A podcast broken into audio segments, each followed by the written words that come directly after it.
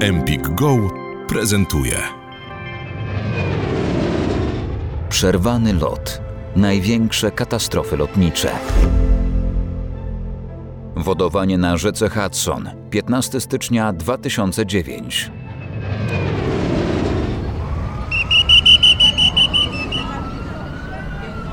Stany Zjednoczone, Nowy Jork. W mieście znajdują się trzy lotniska. JFK, najpopularniejszy port lotniczy, Newark w stanie New Jersey oraz lotnisko LaGuardia na północy miasta w dzielnicy Queens.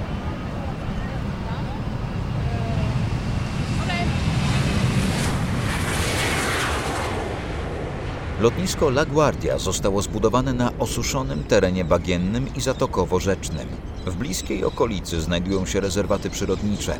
Pasy startowe są stosunkowo krótkie i wchodzą w tafle wody. Lotnisko obsługuje głównie loty krajowe, sezonowo samoloty latające na Karaiby. Lot 1549 miał być kolejnym rutynowym lotem, jednak trwał zaledwie kilka minut i przeszedł do historii lotnictwa.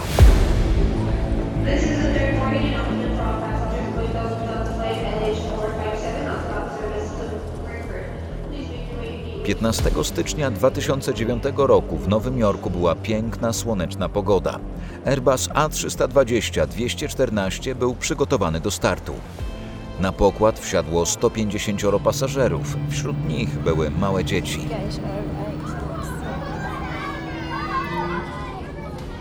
Mamy zimę. Jest styczniowe popołudnie. Załoga linii US Airways startuje z lotniska LaGuardia, żeby polecieć do, do Nowej Karoliny. Małgorzata Helis, psycholog lotniczy. Kapitan planuje już swoją drogę do domu. Jak napisał w swojej autobiografii, cieszył się, że wylot jest o czasie, bo wiedział, że złapie swój samolot do San Francisco z Charlotte, gdzie zmierzali.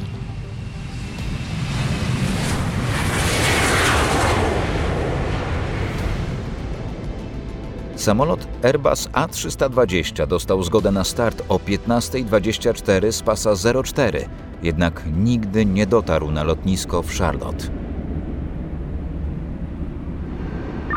What a view in a Hudson today. Yeah, great. Załoga kokpitowa składała się z dwóch doświadczonych pilotów, którzy mieli za sobą cztery dni pracy obsługując loty krajowe. Kapitanem lotu 1549 był 57-letni Chesley Schallenberger. Do tego momentu na swoim koncie miał wylatane ponad 19 tysięcy godzin, w tym prawie 5 tysięcy na Airbusie A320. Kapitan to jest bardzo ciekawa postać.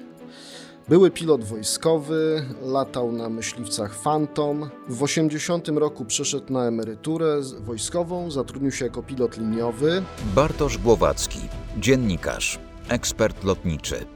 Potem brał udział w licznych komisjach wojskowych i cywilnych, które badały wypadki lotnicze. Potem zajmował się szkoleniem pilotów. Wdrożył i opracował program dowodzenia załogą samolotów komunikacyjnych w sytuacjach kryzysowych, więc można powiedzieć, że on był instruktorem, który szkoli instruktorów. Był człowiekiem, który miał olbrzymią nadświadomość tematu, doskonale wiedział, jak należy się zachować w takiej sytuacji i w dodatku wiedział, jak zachować zimną krew. Pierwszym oficerem był 49-letni Jeff Skiles. Skiles miał ponad 20 tysięcy wylatanych godzin, jednak był to jego pierwszy samodzielny lot Airbusem A320. To on był odpowiedzialny za lot. Kapitan Salenberger zajmował się kontaktem z wieżą. Start samolotu przebiegał bez zakłóceń. Dzień był słoneczny, a widoczność wynosiła aż 16 km. Cactus 1549, 700 feet, climbing 5000. Trzy minuty po starcie kapitan zauważa, że nie są sami w powietrzu. Oh no, bird in front of us.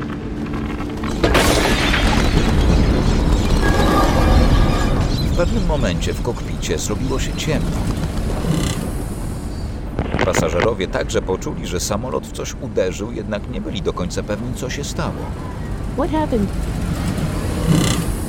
Jedna z pasażerek, Tess Souza, z przerażeniem zapytała współpasażera, czy nie wie, co to mogło być.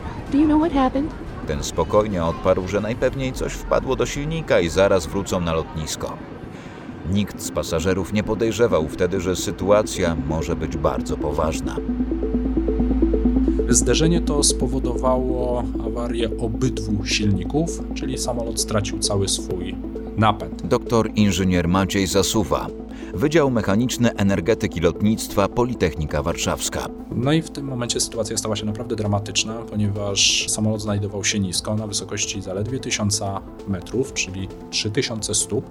Natomiast procedury awaryjne czy szkolenie pilotów na ten typ samolotu przewiduje radzenie sobie z problemem polegającym na odcięciu obydwu silników dopiero na wysokości 20 tysięcy stóp lub wyższej. Tutaj natomiast w takich przypadkach jest ogromny deficyt czasu. Marcin Michalak, pilot Boeinga 787 Dreamliner. Bo każda sekunda złej decyzji może spowodować, że my nie dolecimy na lotnisko, albo będziemy w takim położeniu, z którego już w zasadzie nie da się uciec, wydostać. Po sprawdzeniu okazuje się, że brakuje ciągu w obu silnikach. Załoga zdaje sobie sprawę, że zostało im bardzo niewiele czasu. Pierwszą czynnością, kiedy zdarzy się jakakolwiek usterka, uczy się każdego adepta latania od najmłodszych lat, to jest zachować spokój. A jak już się zachowa spokój, to jeszcze raz zachować spokój. To jest pierwszy i drugi podstawowy punkt, dlatego że żeby podjąć dobrą decyzję, trzeba mieć ogląd całości zdarzenia, a nie rzucać się albo dokonywać porywczych jakichś decyzji. W związku z tym, w takim przypadku trzeba zachować spokój i upewnić się, jaka faktycznie usterka nam się przydarzyła.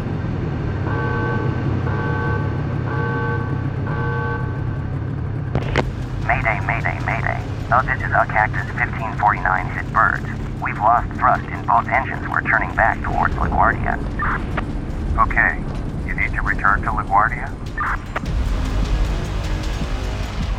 Diagnoza sytuacji przez kapitana momentalna przejmuje kontrolę i wywołuje listę Courage, czyli taką listę szybkiego działania w sytuacjach krytycznych. W zasadzie każda usterka wiąże się z czytaniem checklist. Niektóre e, usterki wiążą się z odtworzeniem z pamięci pewnych procedur. Właśnie wtedy, kiedy występuje deficyt czasu. Na przykład pożar silnika po starcie, albo w trakcie startu, albo podczas lądowania. To się nazywa memory items. Musimy wykonać szereg czynności, które każdy pilot wykonuje z pamięci bo nie ma czasu wyciągać w trakcie pożaru silnika kartki, checklisty, otwierać checklist elektronicznych i czytać tego, tylko trzeba działać zdecydowanie i konkretnie. Ale tych usterek jest kilka. I jedną z tych usterek, co ciekawe, jest właśnie Dual Engine Loss, która to checklista mówi, co mamy zrobić w trakcie utraty obu silników. Bo to znowu, to jest przypadek bardzo newralgiczny. Nie ma czasu, żebyśmy y, ustawili sobie autopilota albo lecieli w poziomie i y, odczytywali checklisty, tylko wykonujemy konkretne pamięciowe rzeczy, a potem dopiero z tą checklistą porównujemy. To jest pierwsza rzecz i oni w tym Airbusie też mieli taki, taki memory items, które zrobili, ale nie zawsze rezultat jest taki, jak byśmy chcieli. Przez kolejne 22 sekundy oficer Jeff Skiles sprawdza kolejne parametry.